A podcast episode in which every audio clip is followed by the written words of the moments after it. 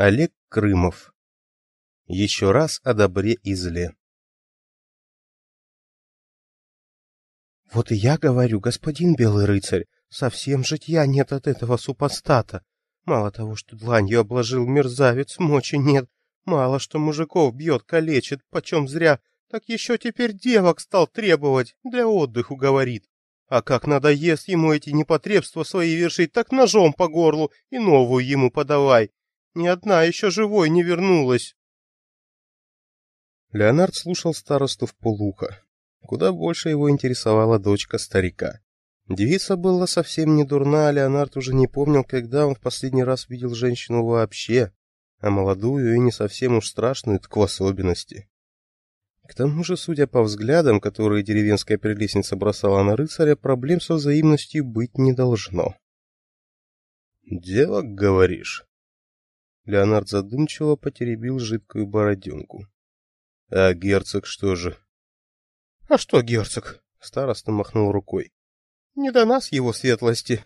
Сколько раз уж на поклон ходили. Не досуг ему разбойников ловить, когда оленей до лисиц хватает». Только на тебя, господин рыцарь, и уповаем. Не дай дочери единственно лишиться, ведь за ней же сегодня явится вражина. Староста вдруг бухнулся на колени, обливаясь слезами и одновременно пытаясь облобызать сапог рыцаря. Леонард вскочил со скамьи, в корне пресекая эти поползновения. — Э, старик, встань немедленно, чего придумал? Помогу я вам, слышишь, помогу. Где его искать-то, разбойник твоего? Староста тут же прекратил рыдание, прытко вскочил на ноги и затараторил, бурно жестикулируя, будто боялся, что рыцарь передумает. Так а, сразу за околицей по правую руку. Преж есть, ну, полянка такая, дряное место, даже трава не растет. Вот Тудытин приезжает каждый раз за девицей-то новой. И попробуй только не привести. Ты уж избавь от бандюка, рыцарь, а? Деревня в долгу не останется. Не все добро еще черный-то отобрал. Девица яростно подмигивала из-за родительского плеча, намекая, что с ее стороны тоже без благодарности не обойдется.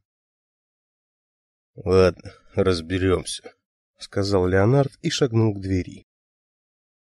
Красотка нагнала его уже во дворе. Вдруг повисла на шее, жарко поцеловала в губы, сунула что-то в руку и, смутившись, юркнула обратно в избу. Обалдевший Леонард помотал головой и разжал кулак. В руке был маленький вышитый платочек из удивительно хорошей и дорогой для глухой деревни ткани. Подарок разбудил юношеские мечты о прекрасной даме, и не беда, что дама ходит босиком и широковато в кости. Нечего привередничать. Леонард спрятал подарок за пазуху и поспешил на конюшню. Странствующего рыцаря ждали подвиги.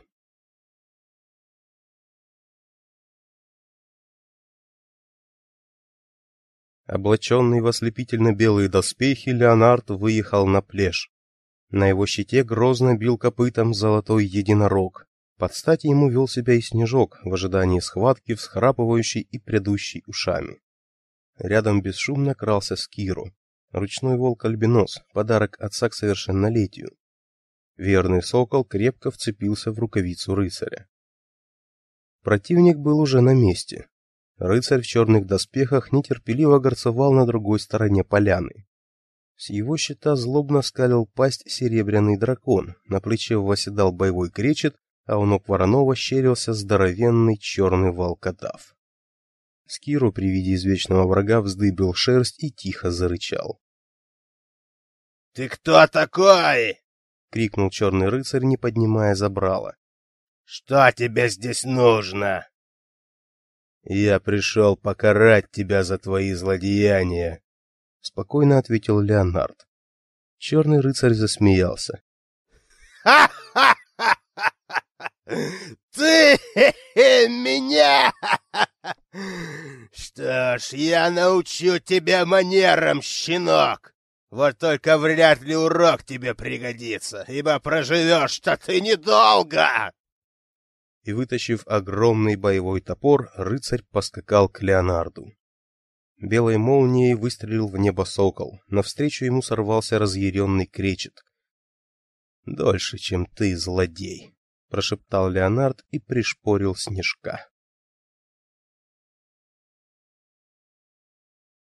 На поляну, крадучись, вышел староста, осмотрелся, даже втянул воздух носом. Одобрительно цокнул языком. Леонард лежал с разрубленной головой. В его остекленевших зрачках отражалось небо. Даже мертвый белый рыцарь не выпустил из рук меч, пронзивший сердце его противника. Рядом, вцепившись друг другу в глотки, умирали волк и собака, родичи, разлученные человеком. Рыцарские кони понуро бродили в стороне, тщательно обходя два окровавленных комка перьев. Староста облегченно вздохнул, сделал знак рукой. На плешь, опасливо озираясь, стали выходить грязные, нетрезвые мужички. Так, значит, как обычно. Железки все в город к оружейнику, если где мятые там или пробитые, к кузнецу на починку, а то ломаного гроша за них не получим. Коней на мясо в трактир. Староста поморщился. Еще не хватало, чтобы у нас рыцарских коней кто заприметил. Собак, а туда же. Народу все равно, что жрать. Из птиц чучела набьем, на ярмарке продадим. Ну, все ясно.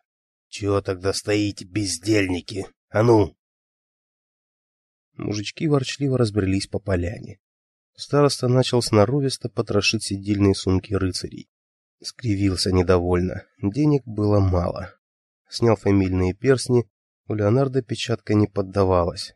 Пришлось доставать нож. На всякий случай пошарил под доспехами, достал два смятых, когда-то белоснежных окровавленных платка. Ты смотри, почти что чистые, обрадовался старик и спрятал трофеи в карман. Доча постирает и будут как новые, а то так и разориться можно. Каждый раз-то платки покупать. Грязно ругались мужики, тревожно ржали почувствовавшие приближающийся конец кони дракона и единорога засовывали в мешок из-под навоза.